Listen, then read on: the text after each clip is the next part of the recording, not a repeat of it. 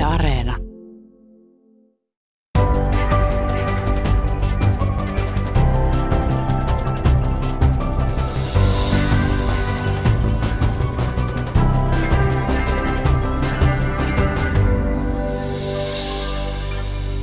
Tänään Kulttuuri tutustumme kustannustoimittajan hommiin.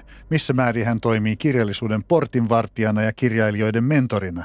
Miten nopeasti kustannustoimittaja tunnistaa huonon käsikirjoituksen. Aprikoimme, miksi aikanaan niin moni kustantaja hyrkäsi J.K. Rowlingin Harry Potter-kirjat, käsikirjoitukset. Ja kuinka paljon kustannustoimittajalla pitää olla psykologista silmää työskennellessään kirjailijoiden kanssa ja kuinka luottamus rakennetaan kirjailijan kanssa. Tervetuloa Otavan kaunokirjallisuuden kustannuspäällikkö Salla Pulli. Kiitos paljon. Sekä kotimaisen kirjallisuuden kustantaja Anna-Riikka Karlsson VSOYltä. Kiitos. Teille molemmille on kertynyt mittava kokemus ja nimeä kustannustoimittajuudesta, niin kysypä heti tähän alkuun, että missä määrin kustannustoimittaja toimii kirjallisuuden portin vartijana, eli päättää mitä ja millaisia kirjoja kustantamo julkaisee. Salla. No, kyllähän se on yksi kustantajan tehtävä, että meille sekä Otavalle että VSOille tulee se toista tuhatta käsikirjoitusta, uusia käsikirjoituksia vuodessa ja niitä sitten käydään siellä, siellä läpi. Ja sitten samoin äm, talossa jo olevat kirjailijat lähettää uusia tekstejä ja myös ne kirja kerrallaan arvioidaan, että pääsevätkö ne julkaisuohjelmaan vaiko ei. Eli Anna-Riikka, teillä on oikeasti valtaa. Kyllä meillä on ja usein se on juuri kustannustoimittaja, joka lukee sen käsikirjoituksen ensimmäisenä ja jos hän innostuu, niin hän innostaa kustantajan mukaan ja ja jos ei innostu, voi olla, että sitten ihan yksin tekee sen päätöksen, että nyt tämä käsikirjoitus ei mene jatkoon. Ja joskus se on kustantaja, joka sitten lukee ensimmäisenä ja innostaa sitten kustannustoimittajan mukaan, että harvoin sitten ehkä ihan yksin jää siinä, kun sitä myönteistä päätöstä tehdään. Että siinä sitten yritetään, että ainakin vähintään kaksi olisi talossa heti innostuisi ja syttyisi ja sitten lähtisi puhumaan tämän käsikirjoituksen taakse muitakin. Mutta, mutta pakko sitä valtaa on yksinkin käyttää, koska se käsikirjoitus käsikirjoitusten määrä on niin valtava ja meidän tarkoitus on kuitenkin käyttää ennen kaikkea se meidän aika ja osaaminen niihin julkaistaviin kirjoihin. Mm. Kustannustoimittajan työhön tosiaan kuuluu tämä käsikirjoitusten arviointi.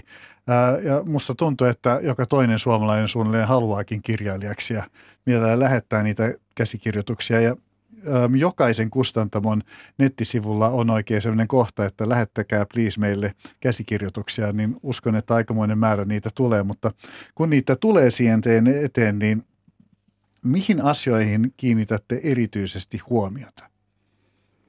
No, mä vaikuttavuuteen. Eli millä lailla se vaikuttavuus tuntuu tai näkyy? Se ehkä nimenomaan musta tuntuu, että se tuntuu. Että siinä kun lähtee sitä tekstiä lukemaan, niin aika nopeasti siitä tulee joku fiilis.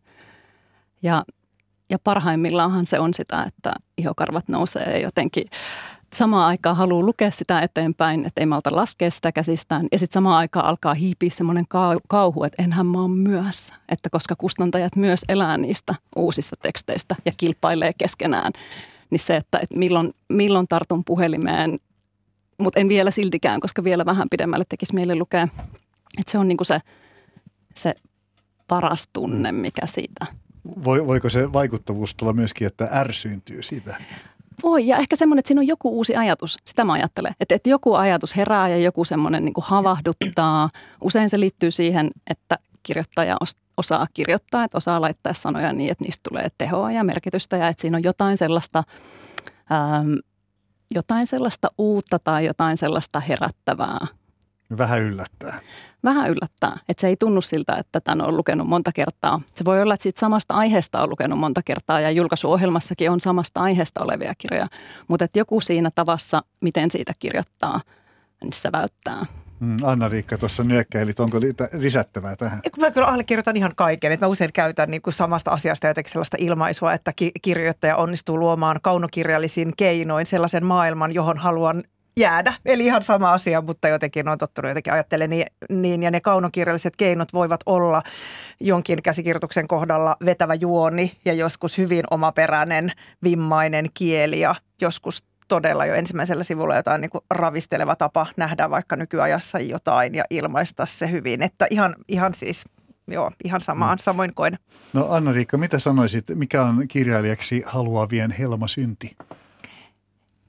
No ehkä jos pitää yksi synti valita, niin ehkä sellainen ajatus, että, että se mitä omassa elämässä tai jossain lähellä on tapahtunut jotakin traagista tai hurjaa ja kertomisen ja jaettavan arvoista ehdottomasti, niin se ei niin kuin sellaisenaan suoraan siirry hyväksi kaunokirjallisuudeksi.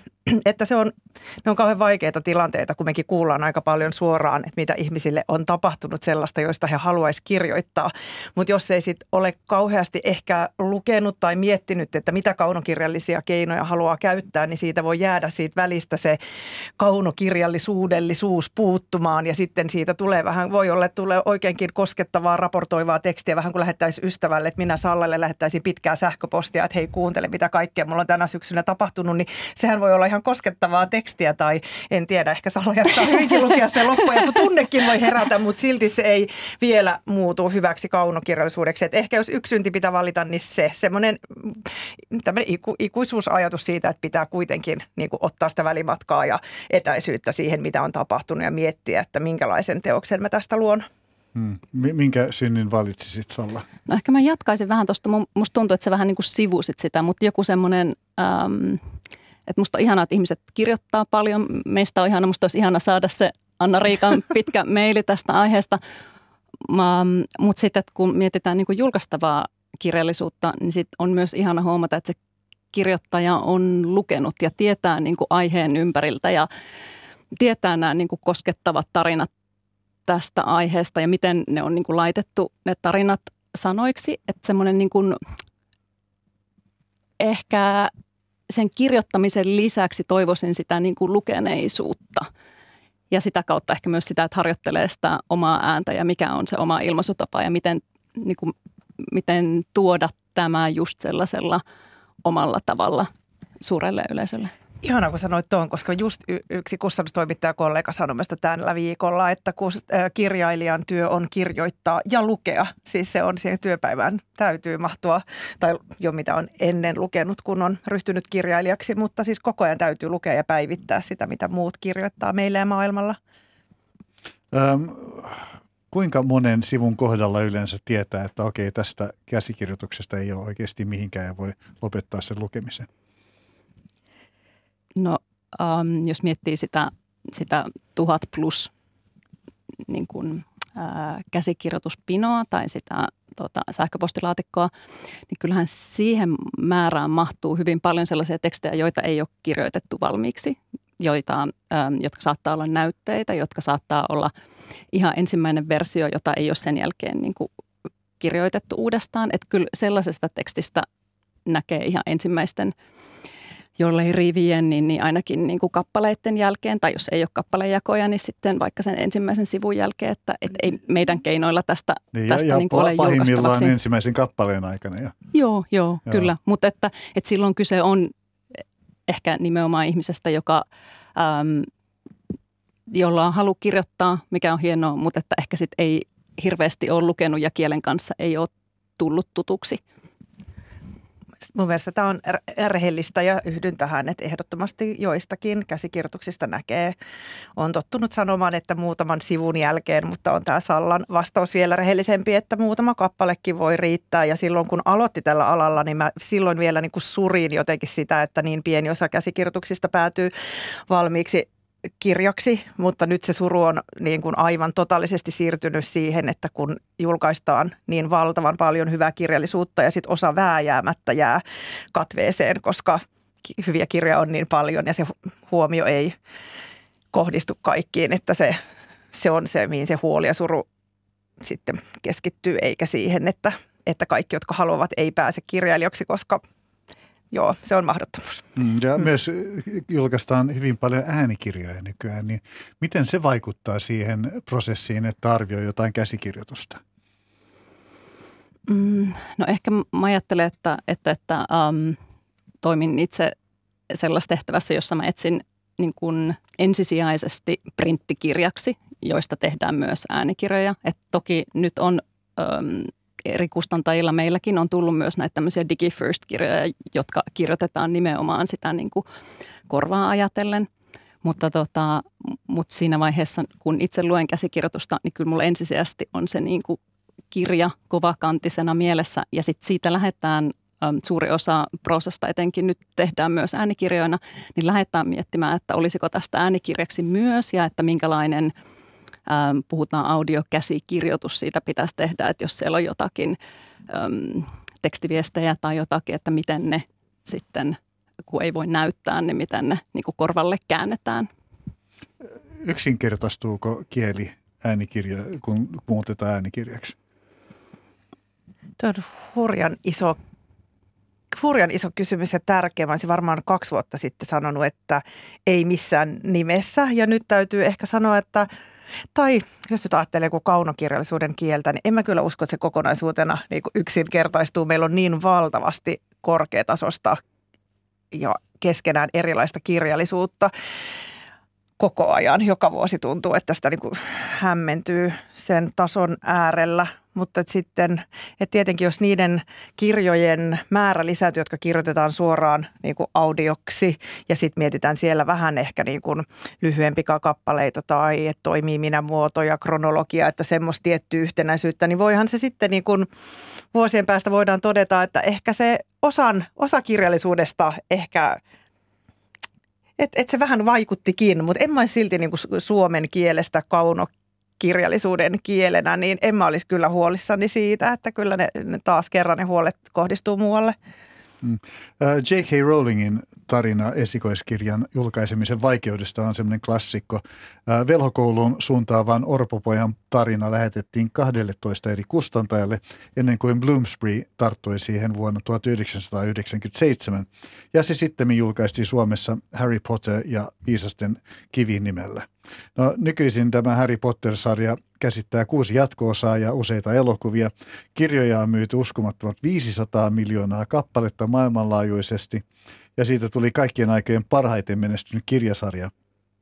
Kustannustoimittajat, jotka aikoinaan hylkäsivät kirjan, ovat varmaan siitä asti pukeutuneet säkkiin ja levitelleet tuhkaa hiuksiinsa.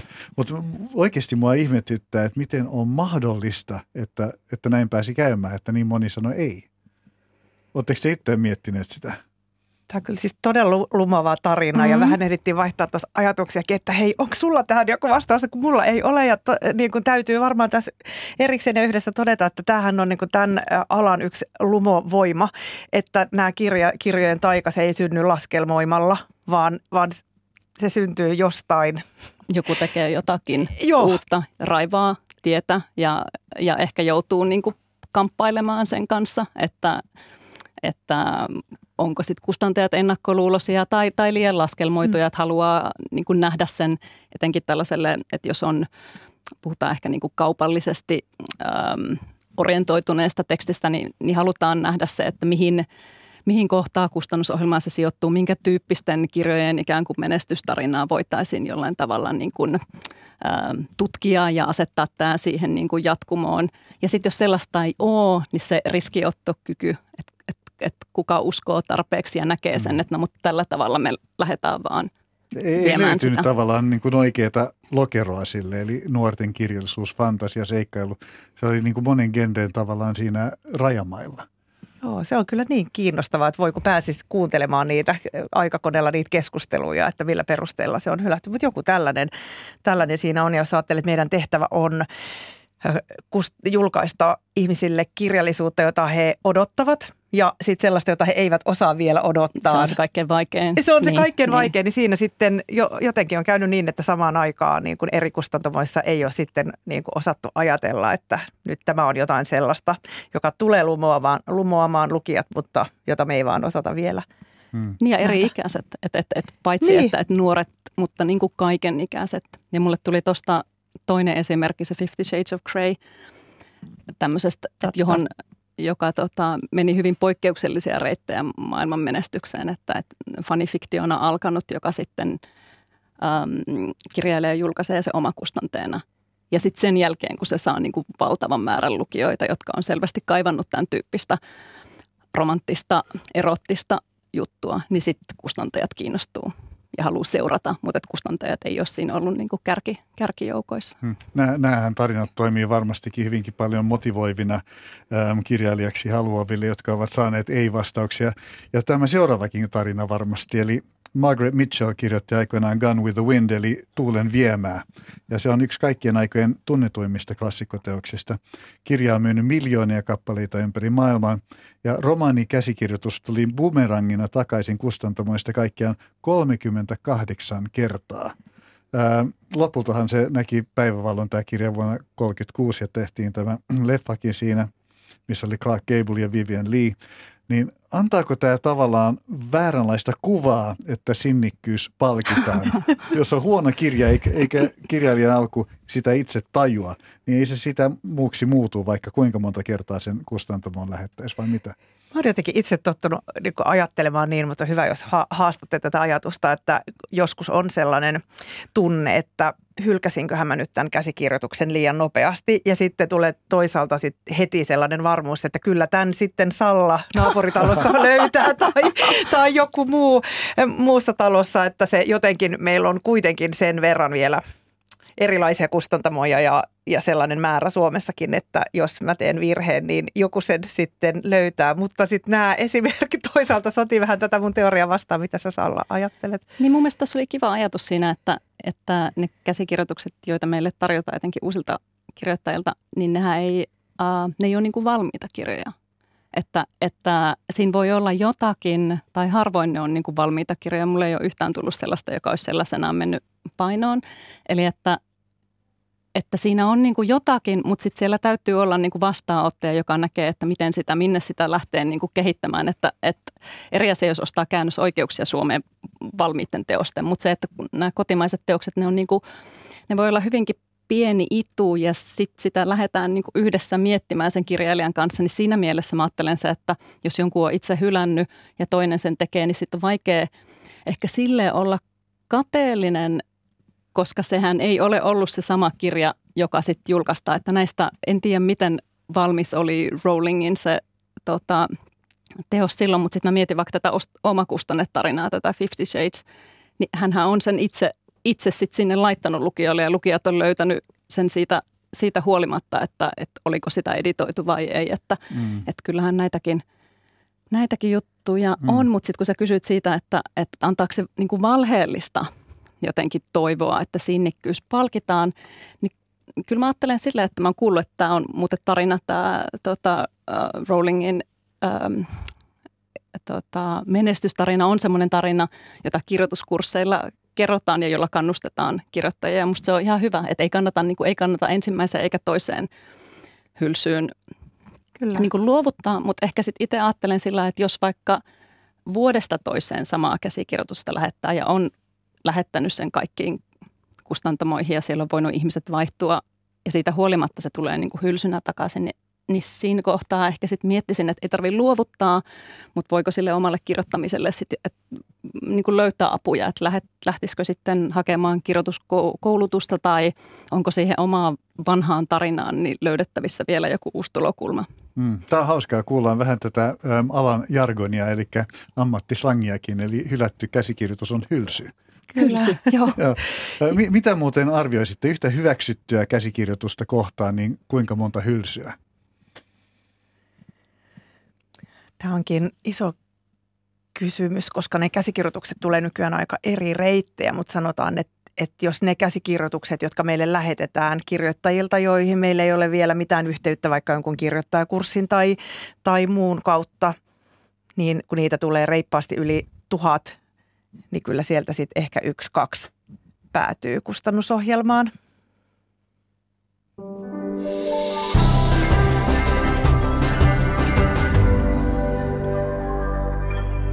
Tänään Kulttuuri puhumme kirjallisuuden portinvartijasta eli kustannustoimittajasta ja valaistaan mitä kaikkea mukavaa ja ei niin mukavaa hommaan kuuluu. Vieraina ovat kustantaja Anna-Riikka Kaasson VSOYltä sekä Otavan kaunokirjallisuuden kustannuspäällikkö Salla Pulli.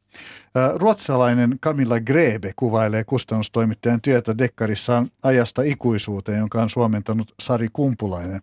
Hän kirjoittaa näin – Kustannustoimittajan ammatti on maailman merkillisin. Siinä joutuu samaan aikaan toimimaan kirjoitusvalmentajana, psykologina, parhaana kaverina, työnjohtajana ja orjana. Pitää olla enkelin kärsivällisyys, mutta osata painostaa kirjailijaa tarpeen vaatiessa. Saa kuulla luottamuksellisia asioita, jotka nostavat niskakarvat pystyyn, mutta niitä ei voi kertoa eteenpäin. Joskus tulee loukatuksi tai haukutuksi, mutta koskaan ei saa menettää kasvojaan. Kuinka hyvin Grebe kuvailee mielestänne kustannustoimittajan työtä, Salla? No kyllä tässä mun mielestä oli, niin kuin, no hän oli niin kuin kir, kirjailijan äh, tota, taidolla sanoittanut ja ehkä hieman niin kuin värikynää käyttäen sitä kuvailua, mutta kyllä mä ajattelen, että siinä on niin kuin monta puolta, että orjain koe kenellekään olevani, mutta, tota, mutta, mutta, mutta kyllähän siinä äm, ehkä se semmoinen niin kuin kahden puolen, että on siinä ikään kuin aluksi tekemässä sitä päätöstä ja sitten sen jälkeen ja potentiaalisesti myös niin kuin sanomassa ei. Ja sitten sen jälkeen, kun kirja on tota, hyväksytty julkaisuohjelmaan, niin sitten on kaikin tavoin auttamassa, että, että se on sitä kannustamista, mutta sitten monestihan se on sitä vielä vähän niin kuin kirittämistä ja jotenkin vielä vähän vaatimista ja nykimistä – ja sitten tässä puhuttiin myöskin parhaana kaverina olemisesta. Ähm, se, voisin kuvitella, että se on vähän vaikealtakin tavallaan olla paras kaveri siinä ja samalla yhteistyökumppani. Anna-Riikka.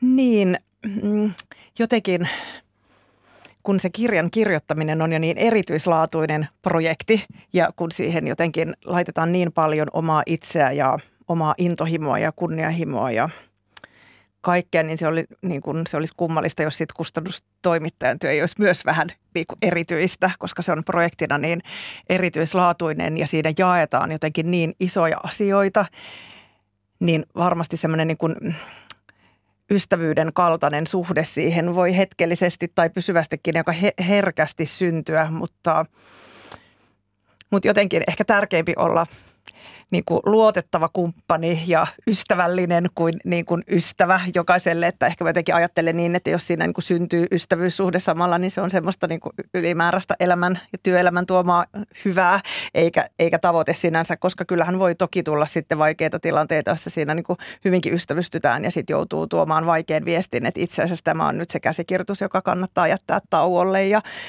näin. Mutta tota, si- siinä on ystävyys koetuksella. Siinä on kyllä siis ystävä koetuksella sitten. Tai, että joo, haluatko täydentää? Niin mä ajattelen, että, että on ihana työ siinä mielessä tapaa niin kuin aivan käsittämättömän älykkäitä ja mielenkiintoisia ihmisiä. Ja, ja saat käyttää työaikaa siihen, että voit heidän kanssa puhua niin kuin mistä tahansa sellaisia ajatuksia, mitä itselle ei pälkähdä päähän koskaan. Ja ja että ne voi mennä tosi niin kuin syvällisiksi ja kiinnostaviksi ja itseään niin kuin ravitseviksi ja saa ajatella yhdessä toisen kanssa ja, ja parhaimmillaan niin kuin auttaa toista viemään sitä niin kuin mielikuvitustaan vielä pidemmälle. Että se on niin kuin ihanaa ja palkitsevaa, mutta mä ajattelen, että se on kuitenkin niin kuin työtä. Ja, ja ensisijaisesti just niin kuin parasta olisi niin kuin se upea työsuhde. Ja mä ajattelen, että se on kirjailijallekin hyvä siinä mielessä, että – että hän voi tietää, että jos hän tulee kustantaja tapaamaan, niin hän ei tarvitse kuulla niin kuin kustantajan polvivaivoista, mitä ehkä sitten ystävälleen saattaisi voivotella, vaan että, että se aika voidaan käyttää siihen hänen käsikirjoitukseensa ja hän luot, voi luottaa siihen, että toinen saa siitä palkan ja sitä kustannustoimittaja voi käyttää siihen. Voi puhua ne kaikki ajatukset ja pelot ja huolet ja toiveet, mitä siihen kässäriin liittyy. Hmm. Tämä kohta vaatii kenties vähän avaamista mitä tuo Grebe kirjoitti, että joskus tulee loukatuksi tai haukutuksi, mutta koskaan ei saa menettää kasvojaan. Miten te tulkitsette tämän? Että niin kuin kustannustoimittaja tulisi niin. Niin kuin loukatuksi. Mä jotenkin ehkä ajattelen niin, että kun siihen kirjan kirjoittamiseen se on haastava, haastava projekti ja mm, ja sitten se myös usein aiheuttaa pettymyksiä, kun ne kirja ei välttämättä löydä sellaista paikkaa maailmassa kuin kirjailija ja kustannustoimittaja ja kustantaja haluaa, niin tietenkin sitten ne pettymykset voi joskus niin kuin kohdistua siihen lähimpään työ, työkumppaniin. Että jotenkin mä ajattelen, että hän varmasti niin kuin viittaa siihen. Ja tota, tai sitten kun ajattelet, että siitä tulee siinä työsuhteesta aika läheinen ja ne keskustelut, niin kuin Salla hyvin kuvasi, on niin kuin aika jo samankaltaisia kuin ystävien kesken, niin usein sitten sellaiselle läheiselle ihmiselle uskalletaan myös purkaa vaikeita päiviä ja vaikeita tunteita ja pettymyksiä, mutta enemmän on sellaisia hetkellisiä tilanteita, joista sitten niin kuin päästään tota, eteenpäin. Että aika rankka kuvaus tuo oli, että kyllä se enemmän on just sitä, sitä ihanuutta ja e-, etuoikeutettua työtä, niin kuin Salla sanoi. vaan rankemmaksi kuule. Oho. sano, mikä se oli se yksi, mikä se oli se, että koskaan ei saa menettää kasvoja. Joo. Se jäi niin. mua niinku kiinnostaa. Että, niin. Joo, minuakin jäi paljon. Niin, et, et mikä se niinku... Niin, se Siitä tulee outoa. jopa mieleen sellainen, että et, et ei saa alkaa jotenkin niinku takaisin jotain omia pettymyksiä toiselle purka, mikä on jotenkin ihan itsestään niin, selvää. Että her, her, joo, niin, että ei saa sitten, että itselläkin on sitten joskus huonoja päiviä tai joku tilanne voi tuntua kohtuuttoman vaikealta, mutta että, että ehkä enemmänkin, että säilyttää joku kärsivällisyys kuin kasvonsa. Tai... Ja sitten ja sit ehkä mulle tuli tuosta mieleen semmoinen, ähm, äh, mitä itselle yritän työssä muistuttaa, että mun tehtävä on kysyä niin kuin tyhmät kysymykset ja tavallaan asettaa itseni mahdollisesti myös niin kuin naurunalaiseksi. Niin nauru no, on kiva. To, toimittajan työ. niin, mutta tavallaan se, että, että jos mä en ymmärrä jotain käsikirjoituksessa, ähm, niin siitäkin huolimatta, että se saattaa johtua mun niin kuin sivistämättömyydestä tai, tai että mä en ole seurannut ajankohtaisia asioita tai mistä tahansa, niin, niin mun tehtävä on niin kuin osoittaa ja kysyä ja sillä tavalla ehkä asettua niin kuin haavoittuvaan asemaan, mutta että se on kaikki sen käsikirjoituksen vuoksi, että sit kirjailijan kanssa voidaan miettiä, että, että okei, että jos on muitakin lukijoita, jotka ei, ei mm. tätä aihealuetta tunne, niin miten se voisi siinä käsikirjoituksessa niin kuin hienovaraisesti sen tiedon sinne tuoda. Niin sitä mä ajattelen, että siinä mielessä musta ehkä kustannustoimittaja ei saa liikaa pelata, pelätä sitä, että menettää kasvonsa, jos se liittyy nyt niin kuin tämän tyyppiseen. Mm, en tiedä mm. liittyykö, mutta Totta. se oli ainut, mikä mulle ehkä tuli tuosta niin mieleen. Hyvin sanottu, todella. Kirjassaan Ajasta ikuisuuteen Camilla Grebe jatkaa tätä herkullista kustannustoimittajan työn kuvaamista näin. Välillä työ on hyvin käytännöllistä. Täytyy taluttaa humalaisia kirjailijoita baarista kotiin, lohduttaa itkeviä esikoiskirjailijoita, antaa kirjamessuilla särkylääkettä ja ostaa samaisilla messuilla kondomeja, toisinaan samalle kirjailijalle, ilmeen värähtämättä. Ja kirsikkana kakun päällä joutuu perumaan lomia ja tekemään töitä viikonloppuisin.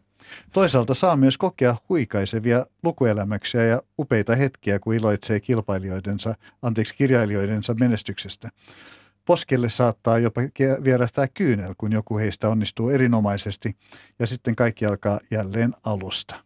No niin, ei tarvitse mennä yksityiskohtiin eikä paljastaa kenenkään kirjailijan nimeä, jolle ei välttämättä halua. Äh, mutta mitä mieltä olette tästä kuvauksesta? Oli tässä tietenkin äh, niin kuin kirjailijalla usein käytetty tehokeinona hieman liioittelua, että ei varmaan ainakaan yhden saman kirjailijan kanssa nämä kaikki ole tapahtunut, mutta oli siellä tuttuja tilanteita ja, ja jotenkin nämä niin kuin alhot ja aallot. Et ehdottomasti on siis todella, varmasti ollaan kyynelehditty tekstien, tekstien äärellä ja kirjailijoiden niin kuin onnistumisten ja esiintymisten äärellä ja muuta ja sitten on näitä käytännönkin tilanteita. Että kyllä hän mun mielestä on ihan oikeassa vaikkakin hyvin niin kuin kärjistetysti kuvaa. Salla. Joo, kyllä mä tuohon niin Anna-Reikan kanssa yhdyn, että, että, että kyllähän siihen kuuluu niin kuin monenlaiset ähm, kondomeja en ole ollut ostamassa, mutta... no niin, niin tuli yksi paljastus. Mone, monenlaiset, että kyllähän sitä myös niin kuin, tavallaan siinä, missä tehdään töitä yhdessä, niin sitten myös seurataan sitä äm, niin kuin vastaanottoa. Ja sitten kyllä mä ajattelen, että kustantajan tehtävä on seisoa sen kirjan takana siinä tilanteessa, jos vastaanotto ei ole toivotun kaltainen. Ja sitten yleensä sitä surraa yhdessä ja kiroillaan yhdessä ja mitä ikinä voodooта täytyykään tehdä niin kuin päästäkseen siitä niin kuin inhottavasta tunteesta, mutta sitten myös niin kuin juhlitaan yhdessä. Että se kuuluu siihen ja, ja kyllähän ne on sitten niin kuin luottamuksellisia ähm, tilaisuuksia, että, että ei paljasteta sulle, mitä tapahtuu, mutta sanottakoon myös, että, että kyllä mä ajattelen, että semmoiset jotenkin äm, tarinat niin kuin huuruisista juhlista, niin on ne vähän mennyttä maailmaa. Eh, ehdottomasti niin, niin aika vähän varmasti sellaisia tilanteita, että joku kirjailija vaatisi meitä auttamaan jossain käytännön tehtävässä. Että kyllä se on aika sitten niin kuin vapaaehtoista, jos ei nyt taluttamista taksiin, niin rinnalla kulkemista yhdessä taksiin, ettei kumpikaan liukasta. Onko alalla sellainen käytäntö, että tunnetaan melkein niin kuin rippisalaisuutta. Että, että kaikki se, mikä niin kuin tapahtuu sen kirjailijan kanssa tai nämä asiat, niin ne jää sitten teidän välisiksi. Kyllä, kyllä, kyllä, kyllä joo, ja. kyllä. Ja siinä niin kuin sanoit tuossa aikaisemmin jossain vastauksessasi, että siinä tulee siis jaetuksi niin isoja asioita ja, niin, ja tosi kiinnostavia asioita ja ajatuksia, niin joskus oikein niin kuin huomaa, että, että ne on niin kiinnostavia, että meinaa vahingossa kertoa jollekin eteenpäin ja sitten pitää muistaa, että ai niin ei, kun me oltiin tässä kahdestaan. Että siis kyllä se on niin kuin absoluuttinen periaate, että ne, ne on luottamuksellisia, mutta ne on myös niin kiinnostavia ja ravitsevia, että niitä niin kuin mielellään niin kuin siksi jakaisi, mutta ei, ei mm. sitä periaatetta voi rikkoa. Niin ja sitten ehkä myös semmoinen, että, että kun ne projektit usein kestää tosi kauan, että jos on joku tosi kiinnostava ähm, vaikka niin kuin aihe, mistä kuulee vaikka viisi vuotta ennen kuin se kirja julkaistaan, niin kyllähän siinä tosi pitkään sitä, niin kuin, että totta kai kustantamon sisällä äm, jossain vaiheessa siitä niin kuin puhutaan ja kustantamossa tiedetään, mutta että jos tosi paljon itse odottaa ja se ikään kuin se kirjan maailma pyörii jo päässä, niin olisihan siitä ihanaa niin kuin päästä huutamaan maailmalle, että tämmöinen on tulossa, mutta sitä ei saa tehdä. Että et tietenkään ei saa niin kuin, luikauttaa toisen tota, ää, toisen teosta ikään kuin tai, tai tietoa siitä ennenaikaisesti. Mm. Siis kustannustoimittajahan jää herkästi näkymättömäksi. Eli ei nähdä sitä työtä, mitä hän on tehnyt, jotta saadaan tämä kirja tällaiseen muotoon. Niin, äm, onko se turhauttavaa? Mun mielestä ei. Musta se, tai niin tämä on mun henkilökohtainen mielipide, koska ähm, mä ajattelen, että, että se on sitä työtä, mitä niin kuin haluan tehdä, että en, en halua olla itse kirjailijana. Ja, ja se, että parhaimmillaan niin kuin toimin siinä niin kuin taustalla sitä, sitä toista tukea. Ja totta kai niin kuin, äh, on ylpeätä omasta työstään ja on ihanaa, että jos, jos se toinen äh, kokee, että se yhteistyö toimii, mutta että mitään sellaista niin kuin, julkista näkyvyyttä en kaipaisi Tai julkista enempää. kiitosta. Tai julkista kiitosta. Siis kiittäähän sai. Se, se ei tunnu ikinä pahalta, mutta kyllä mä ajattelen, että mulla on tärkeää, että se kirjailija on niin kuin se, koska hän, ilman häntä ei olisi meitä, meillä ei olisi töitä eikä meillä olisi kirjoja, joita, tota, joita tuoda lukijoille. Hmm. On kyllä samaa mieltä ja mä en tällä hetkellä itse toimita niin paljon kuin Salla, vaan mun työ on toimia siellä kustannustoimittajan to, toimittajien tukena. Me jotenkin koen, että hekin ajattelevat samalla lailla ja mä yritän sitten niin kuin itse muistaa kustannustoimittajia, kiittää siitä heidän työstään ja kirjailijat on myös oikein hyviä kiittämään ja he näkevät kyllä sen kustannustoimittajan työn arvon, että mä oon kyllä sitä mieltä myös, että, että siitä työstä kyllä saa kiitosta, vaikka se ei ole niin näkyvää ja varmaan sitä näkyvyyttä sitten aika harva kaipaa. Hmm. Anna-Riikka, kuulin siis alan sisältä, että äm, huolehdit kirjailijoistasi kuin omista lapsistasi. Tämmöinen lause tuli. Hui, nyt joku kirjailija ehkä pelästyy, että toi on tota, No siis mä menisin just sanoa tuossa, kun oli siitä, että ikään kuin siitä kasvojen säilyttämisestä ja niin kuin ehkä jotenkin kritiikille altistumisesta niin kuin itsekin. Mä, niin kuin siinä vastauksen aikana just tuli mieleen, että mä oon niin kuin valmis itse ottamaan ihan kaikesta muusta niin kuin kritiikkiä ja, ja, ja sitä, että voisi tehdä asiat paremmin. Mutta aina jos mulle joku sanoo, että mä en jotenkin niin kuin välitä riittävästi, niin siis se sattuu eniten, koska kaiken muun voisi tehdä paremmin, mutta ei sitä välittämistä niin kuin jokaisesta kirjailijasta ja kirjasta ja miten sille kirjalle käy, niin sitä ei kyllä puutu, mutta tota, ehkä on sitten sellainen – vähän sellainen huolehtija luonne, että ehkä mä sitten tota, niin, tota, ehkä sitten, no se on niin kuin kauniisti sanottu, mutta toivottavasti kukaan ei koe, että menee niin kuin liian holhoavaksi, mutta ehkä sitten on ehkä jotenkin omassa luonteessakin, että on ne sitten kollegoja tai, tai ystäviä tai kirjailijoita, niin sitten, sitten ehkä – joo, herkästi mm. huolehtii ihmisistä ympärillä. Ja sitten ehkä mä sanoisin vielä niin kuin toisen talon kolleganakin, niin se ikään kuin hyvä sana kyllä Anna-Riikasta on kiirinyt ihan kaikkialle, että kaikki tietää ja myös niin kuin esimiehenä, että, että pidät kyllä niin kuin Apua, työntekijöiden sitten, mä sitten haluan sanoa tuota vastapainoksi, että sitten taas Sallan jälkinäky niissä kirjoissa sitten taas huomattavasti enemmän kuin mun, että mun tehtävä onkin olla tällä hetkellä siellä tota, niin kuin huolehtijana tai semmoisena luotsaajana enemmän. Mutta Tämä on hienoa, me saatiin tämmöinen keskinäisen no joo, kerho, joo. kerho tässä. Mutta keskinäisestä äm, luottamuksesta, keskinäisestä kemiasta paremminkin haluaisin puhua. Eli ähm, Salla, miten välttämättömänä sä näet sen, että on keskinäinen kemia, joka toimii sen kirjailijan kanssa? No mä ajattelen, että on tärkeää, että keskinäinen luottamus toimii, koska kemia voi tarkoittaa niin monta asiaa, että mitä se niin kuin on. Tulee hyvin toimeen ja... No, että on luottamukselliset ja niin kuin toimivat välit. Et musta ei tarvi olla ystävä, ei tarvi, niin kuin, ei tarvi oikeastaan kirjailijan tietää vaikka minusta mitään, että se ei vaadi sen tyyppistä suhdetta, mutta se, että, että kirjailija pystyy niin kuin tulemaan sen, uskaltaa näyttää sitä tekstiä ähm, ja luottaa siihen, että mä annan siitä niin kuin rehellisen mielipiteen ja teen kaikkeni, jotta siitä tulisi niin hyvä kuin siitä voi tulla. Että se mä ajattelen, että on niin kuin tärkeää. Ja, tota, ja, ja, ja sitten kaikki, mitä sen päälle tulee, niin se on ekstraa, mutta ikään kuin se toimiva työsuhde on musta se, mikä, mikä tarvitaan. Hmm. Se oli tosi kauniisti sanottu ja toihan toimii myös siis niin kuin esimiestehtävässä, että ihmisiä hän voi kohdella ja johtaa hyvin, vaikka kaikkien kanssa kemiat ei menisi yhtä hyvin yksin kuin jonkun toisen kanssa, että eihän se siihen voi vaikuttaa.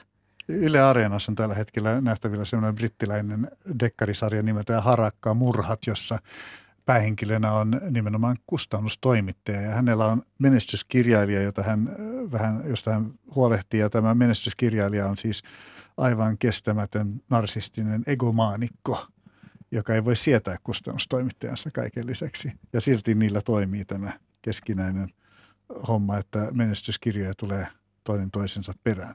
Mutta tota, ähm, mä en pysty teiltä kysymään edes sitä, että onko tullut vastaan tämmöisiä narsistisia egomaanikkoja, koska te ette kuitenkaan vastaa siihen. Joten se jääköön kysymättä tässä, mutta äh, kirjahan on kuitenkin hengen tuote, syvästi henkilökohtainen usein, niin kuinka vaikea on mennä sitten sanomaan kirjailijalle, että hei, tämä ei toimi, tämä menee pieleen tämä kohta mulle tuli tämmöinen omakohtainen tarina. Mun mielestä joskus aikoinaan, kun mä hain ensimmäistä työpaikkaa alalta, niin mulle sanottiin, että, että en saa sitä, koska pelätään, että en pysty sanomaan ei. Että, että sussa ei ehkä ole semmoista, että jo, ainakaan vielä. Ähm, ja kyllä mä ajattelen, että se on niin kuin se ei-sanominen ei koskaan ole tuntunut mulle niin kuin luontevalta eikä hyvältä, mutta sitten mä ajattelen, että – siinä vaiheessa sitten, kun on tehty sopimus siitä kirjasta ja sitä lähdetään niin kuin työstämään, niin siinä tulee joku semmoinen erilainen, että meillä on kuitenkin niin kuin, me molemmat luotetaan, että tästä tulee kirja ja me on sitouduttu tähän, niin siinä se tavallaan semmoinen niin kuin, vähän niin kuin lypsäminen, että, että kirjoita vielä kerran ja, ja tästä voisit vielä vähän tarkemmin ja mitä tarkoitat. Ja se tavallaan semmoinen, että, että ei niin, että tämä ei riitä piste, vaan että – pystyt vielä vähän enempää. Niin se on musta silleen ää, aika luontevaa ja helppoa. Ja sitten mä ehkä ajattelen, että nyt siinä työssä mä oon jotenkin itseäni ruvennut muistuttamaan niin kuin ehkä siitä semmoisesta kyllän sanomisesta, että siinä vaiheessa kun tehdään yhdessä kirjaa, mulle on selvää, että tästä tulee aivan briljantti teos ja me on laitettu nimi alle, mutta että se työ on kirjailijalle kuitenkin raskasta, niin että muista siinä vielä kiittää ja siinä vielä kehua niin kuin matkan varrella, että samaan aikaan kun sitä vähän vielä tökkii eteenpäin, sitten koko ajan olisi jotenkin se muistutus, että, että tämähän on jo ihan äärimmäisen hyvä. Mm, Anna-Riikka, kuinka paljon voi puuttua kirjailijan tekstiin?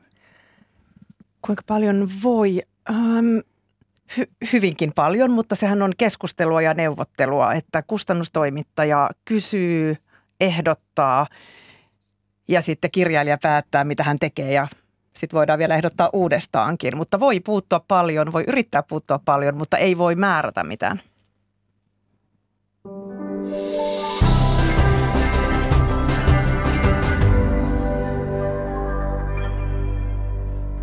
Tänään Kulttuuri tunkeudumme kirjallisuuden kulisseihin ja kuulemme millaista roolia ja valtaa kustannustoimittajilla on.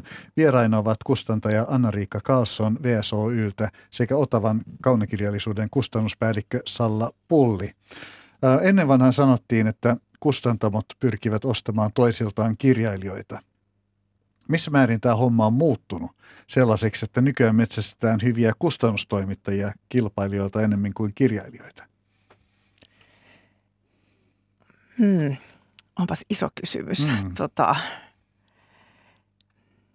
kun aina se kustannustoimittajan rooli on ollut merkittävä, mutta olisiko sitten niin, mä kiinnostaa, tota, ollaanko me tästä samaa mieltä, että ajat ovat muuttuneet ja jos silloin joskus vuosikymmeniä sitten kirjailija kirjoitti kaikki kirjansa samaan kustantamoon ja nythän, nythän voi kilpailuttaa taloja ja tuntuu, että jos nyt kustantaja tai kustannustoimittaja jotenkin näe hyvin sitä omaa tekemistä tai tue riittävästi tai vie oikeaan suuntaan sitä kirjailijuutta tai käsikirjoitusta, niin hän voi vaihtaa toiseen taloon.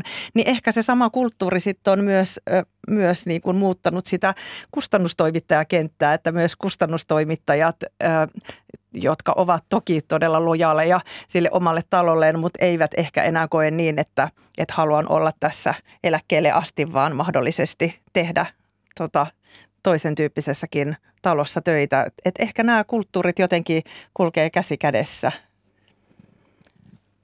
Niin mä ehkä ajattelen jotenkin, no jos tuosta ainakin sain kiinni, mitä anna mm. sanoi siitä, että, että siinä missä ennen saattoi olla, että, että kun kirjailija aloitti yhdessä talossa, niin siinä oli joku semmoinen turva, että, että kyllä seuraava käsis ja seuraava käsis menee läpi, että nyt aika monella se on kuitenkin vähän niin kuin pätkätyötä, että se käsikirjoitus katsotaan kerrallaan ja tavallaanhan siinä on niin kuin puolensa ja puolensa, että mä ajattelen, että se luo niin kuin turvattomuutta kirjailijoille, mutta kyllähän se myös on semmoinen, että jos asiat, ähm, että jos, jos kustantamo ei tai kustannustoimittaja ei näe sitä tekstiä hyvin, eikä jotenkin ähm, tiedä, että miten tälle löytyisi ne lukijat, niin sitten voi olla kirjailijankin eduksi, että, että hänellä on sitten niinku uusi ottaja jossain muualla – Um, mutta, tota, mutta, mutta um, ja sitten ehkä toinen vielä niin kuin kustantajan näkökulmasta, että kyllähän se on kustantajan myös niin kuin velvollisuus ähm, toimilaadun tarkkailijan sanoa kirjailijalle, että, että, että, että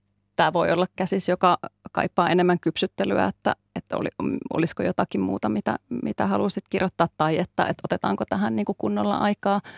Että tavallaan se ei ole pelkästään niin kuin niin kuin ikään kuin negatiivinen palvelus, että voi olla myös sitä sen toisen uran niin kuin suunnittelua ja, ja että halutaan jatkaa, mutta että, että tälle joudutaan sanomaan ei. Mutta että sitten jos kirjailijalla ei ole sopimusta, niin hän voisi itse päättää, että luottaako, että, että kustantaja on oikeassa ja, ja, ja kuuntelen sitä ja jään tähän ja katsotaan sitten seuraavaa teosta vai että onko niin, että, että, että nyt toisessa talossa onkin niin kuin joku, joka näkee sen vision ja jatketaan ennemmin siellä. No sitten työntekijöistä mä mietin, että ehkä siinä kanssa on semmoinen, että mä ajattelen, se ostaminen kuulostaa vähän niin kuin jotenkin hurjalta. Meillä on niin pieni maa ja niin pieni ala, että niin kuin loputtomasti ei työpaikkoja ole, mutta kyllä mä ehkä ajattelen, että, että ihmisen semmoinen niin kuin vaihtelun halu myös ja halu kehittyä ja oppia ja vähän oppia erilaisia kulttuureja, työkulttuureja, niin ohjaa sitä, että, että, että se ei ole välttämättä 30 vuotta, vaan että se voi olla 10 vuotta ja 10 vuotta ja sekin sykli on sitten aika tavallaan aika harva verrattuna siihen, miten monella muulla alalla sitten vaihdetaan niin kuin nopeammin. Mitä, mitä, mitä siinä oikein sitten tapahtuu, että jos, jos kustannustoimittaja päättää lähteä johonkin toiseen taloon tekemään töitä, niin äh, seuraako siinä sitten hänen kirjailijansa perässä? Joskus kyllä, että se kustannustoimittaja... Se on niin kiinteä suhde. Se on niin kiinteä suhde ja kyllä se on se toimitustyö ja se, että mihin suuntaan kustannustoimittaja yhdessä kirjailijan kanssa sitä tekstiä kehittää. Se on kuitenkin kaikkein merkittävintä, vaikka kustantamassa jokainen tekee todella tärkeän työpanoksen eri osastoilla. Niin kyllä se kirjailija, kirjailijalle on kuitenkin se kustannustoimittaja se – varmasti se tärkein, tärkein ihminen sen oman kirjan kannalta, niin silloin kyllä sitten joskus haluaa niin paljon jatkaa yhteistyötä nimenomaan sen oman luottoihmisen kanssa, että sitten käy näin. Ei aina, mutta joskus. Niin ja sitten kyllähän talo, niin kuin kustantamo talo pyrkii siihen, että, että kirjailija ei ole yhden työntekijän varassa, vaan että, että, että siellä on paljon ihmisiä, jotka jotka tuntee kirjailijaa ja joihin kirjailija luottaa Kyllä. ja että tuntee muitakin kustannustoimittajia, että sitten on tarjota niin kuin Ilman muuta. uusi niin. ihminen. Eikä se varmaan ole koskaan kirjailijalle kauhean helppo, että voi olla, että hän on sitoutunut moneen monen talossa. ihmiseen ja taloon ja ettei siinä talossa ole mitään ongelmaa, mutta silti tuntuu, että haluaa tota, tai on jo ehtinyt jotenkin suunnitella tulevaa kirjaa kustannustoimittajan kanssa, että harvoin se on semmoinen, että se oma kustantamo niin työntää ei. pois, vaan mm-hmm. se on se kustannustoimittajan vetovoima. Mm. Sala Pulli, sä oot ollut toimittamassa isoja nimiä, muun muassa Heidi Jaatista, Anni Kytömäkeä, Iida Raumaa, Pauliina Rauhalaa. Mietin sitä, että muuttuuko se yhteistyön luonne sitten kirjailijan menestyksen myötä ollenkaan? Muuttuuko se työn luonne? Niin, se yhteistyön Yhteistyö. luonne. No jotenkin mä itse ajattelen, että, että mitä pidempään tekee yhdessä työtä, niin sitä paremminhan sitä puolia toisin niin kuin oppii, oppii toisesta. Uh, mutta että jotenkin musta tuntuu, että se suhde kuitenkin on niin kuin siihen tekstiin.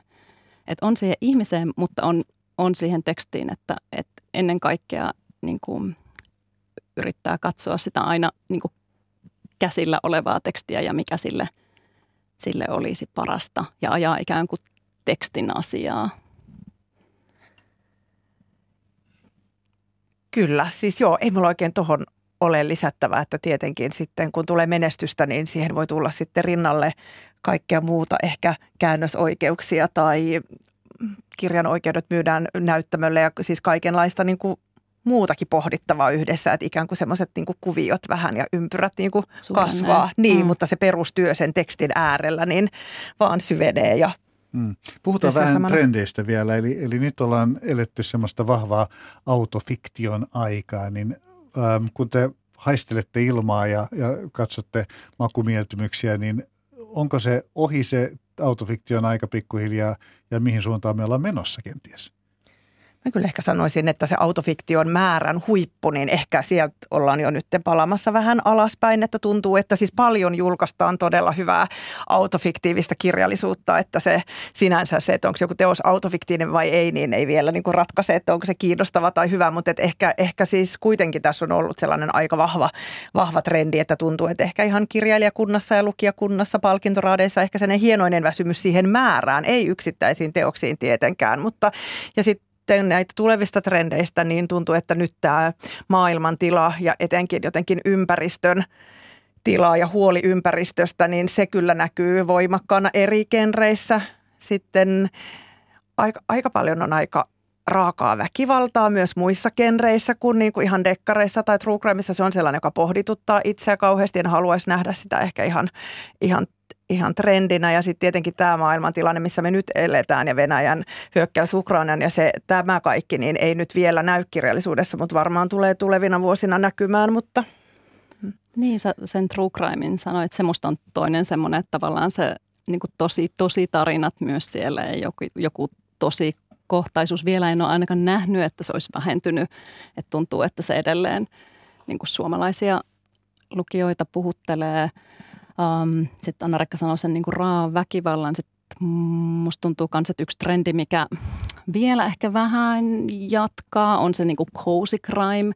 Että ihmiset on halunnut lukea niin kuin rikoksista, mutta tämmöisessä niin kuin pehmeässä muodossa, että onko se sitten koronan myötä tai että jotakin vähän semmoista niin kuin lempeämpää, että sitä on ollut erityyppisiä niin kuin jännärisarjoja, joissa on sitten on ruokaa ja puutarhanhoitoa ja ihmissuhteita ja paljon semmoista um, niin kuin jännittävää, mutta myös muuta. Että se on ehkä semmoinen, mikä on niin kuin jatkanut. Sitten sanoit niin kuin sodan ja sitten mä ajattelen tuon korona-ajan, että ei ehkä vielä niin kuin näy julkaistussa, mutta ehkä jotain niin kuin kaikuja tulevas, niin kuin tulevaisuudessa voi olla, että se ei ole, että siellä olisi korona, mutta että johonkin niin semmoisiin olon tunteisiin tai koskettamisen pelkoon tai tarttuvuuteen, että, että mikä siellä voisi alkaa niin kuin näkyä, että ihmiset käsittelee niitä kaunokirjallisuudessa kuitenkin sitten ikään kuin jatkojalostaen. Toi oli hyvä, joo, ja varmaan jotenkin yksinäisyys ja kaikki se jotenkin isona, isona ilmiönä. Ja sitten Cozy Crimein rinnalla tänne feel good, niin hyvän tuuliset tarinat ihmissuhteista ilman, että kukaan puukottaa toisiaan selkään, vaan ne on vähän niin kuin turvallisempia ihmissuhdekatastrofeja ja tota, ystäväjoukkoja ja tota, ihastumisia ja rakastumisia, niin että se genre on ollut kauhean vahvana käännetyssä kaunokirjallisuudessa, niin nyt meillä on tota, hienoja uusia kotimaisia nimiä sillä saralla ja varmasti tämä maailmantilanne on niin turvaton, että ei ole ihme, että kaipaa kirjallisuudelta myös onnellisia loppuja sen kaiken ravistelevien mm. ajatusten ja epämukavuusalueille menemisen rinnalle. Se, se että joku kustantoma lähtee julkaisemaan jotain, joka poikkeaa vahvastikin siitä valtavirrasta, mikä on sillä hetkellä, niin se vaatii tietynlaista visiota sekä rohkeutta ehdottomasti. Anna-Riikka perusti aikanaan avainkustantamon ja toimit sen kustannuspäällikkönä melkein kymmenen vuotta. No nyt olet paljon isommassa kustantamossa VSOYllä. Miten suuria eroja löytyy kustantamoiden välillä riskien ottamisessa? Onko se niin, että suuret perinteiset kustantomat laskee vähän herkemmin varman päälle ja sitten nämä pienet itsenäiset on niitä, jotka ottaa niitä tietoisia riskejä. Mä sanoisin, että se perustyö, se ydintyö siellä kirjailijan tuke, tukena olemisessa ja tekstin äärellä, niin sehän on hyvin samankaltaista ja se on tärkeää kaikkialla ja siitä myös kirjailijat antaa kiitosta eri kokoisille taloille, että se, se työ, mitä tehdään kirjailijan rinnalla, niin se on ihan samaa. Sitten tietenkin isossa kustantamossa on isommat resurssit, kun mietitään sen kirjan matkaa lukijoiden tai kuuntelijoiden luokse, markkinointia, myyntiä, viestintää. Mutta sitten kun ajatellaan sitä riskinottoa, niin – sellainen, mulle oli aika yllättäväkin, kun mä hyppäsin ihan pienestä isoon, oli se, että, että tietyt kirjat, joista mä saan aika paljon kiitosta avaimessa, että ihanaa kulttuurityötä, niin sitten tuntuu välillä, että isossa ei ehkä sitten aina huomata, miten paljon isotkin kustantamot tekee sitä kulttuurityötä, koska ne on tietenkin, tietenkin ymmärrettävää, että sitten kun tota, lukijat miettii vaikka meidän kustantama VSOta ja Otavaan, niin sieltä tulee nousee mieleen ne kirjat, jotka on sinä vuonna saanut eniten huomiota. Ja sitten ei ehkä muista ajatella, että siellä on niiden rinnalla on runoutta, esseitä, antologioita, novellikokoelmia, ihan niitä samoja teoksia, joista sai siellä pienessä kiitosta. Että ehkä se on semmoinen yksi vähän turhauttava keskustelu, jota on tässä tota viime, viime vuosina saanut käydä. Että aika monta kertaa sanotaan, että on niin kovin kaupallinen ja kosiskeleva lista. Ja sitten kun kysyy vaikka Facebookissa, että voitteko näyttää mulle, että missä tässä on ne kaikki kosiskelevat kirjat, niin sitten keskustelu jää aika lyhyeksi, että kyllä mä tota, olen ihan valtavan ylpeä niin kuin isojen kustantamien listasta ja samaan aikaan todella onnellinen, että Suomessa on niin, äh, niin hienoja pieniä kustantamoja, jotka ottaa riskejä, koska kyllähän se myös oli sitten noin oman elämän kannalta se riskinotto tuntui myös niin kuin yksityiselämässä pienessä kustantamossa, että isossa on toki turvallisempaa olla, kun niitä riskin ottamista sitä on jakamassa isompi joukko. Eli voidaan pitää tätä myyttiä sitten alas ammuttuna, että pienet ovat niitä, jotka ottaa riskiä. Mä haluaisin ajatella niin, mutta se on ihan hyvä, että mä lähden täältä studiosta niin, että mua aletaan haastaa tuolla kadulla, koska mä sain ihan ansiota kiitosta äsken. se on hyvä. Hei, kiitoksia teille kuitenkin paljon lisäkiitosta, että tässä tulee. Tänään olemme Kulttuuri kuulleet, mitä kaikkea kustannustoimittaja tekee. Kiitoksia haastattelusta tosiaankin kustantaja Anna-Riikka Kaasson VSOyltä sekä Otavan kaunokirjallisuuden kustannuspäällikkö Salla Pulli. Tämän ohjelman äänitarkkailijana on ollut Susan Grönholm ja tuottajana Olli Kangassalo. Minä olen Niklas Vanke. Ohjelma on tuota pikaa kuultavissa myös Yle Areenassa ja sieltä löytyvät myös muut Kulttuuri Ykkösen lähetykset. Kiitos kun kuuntelit tänään.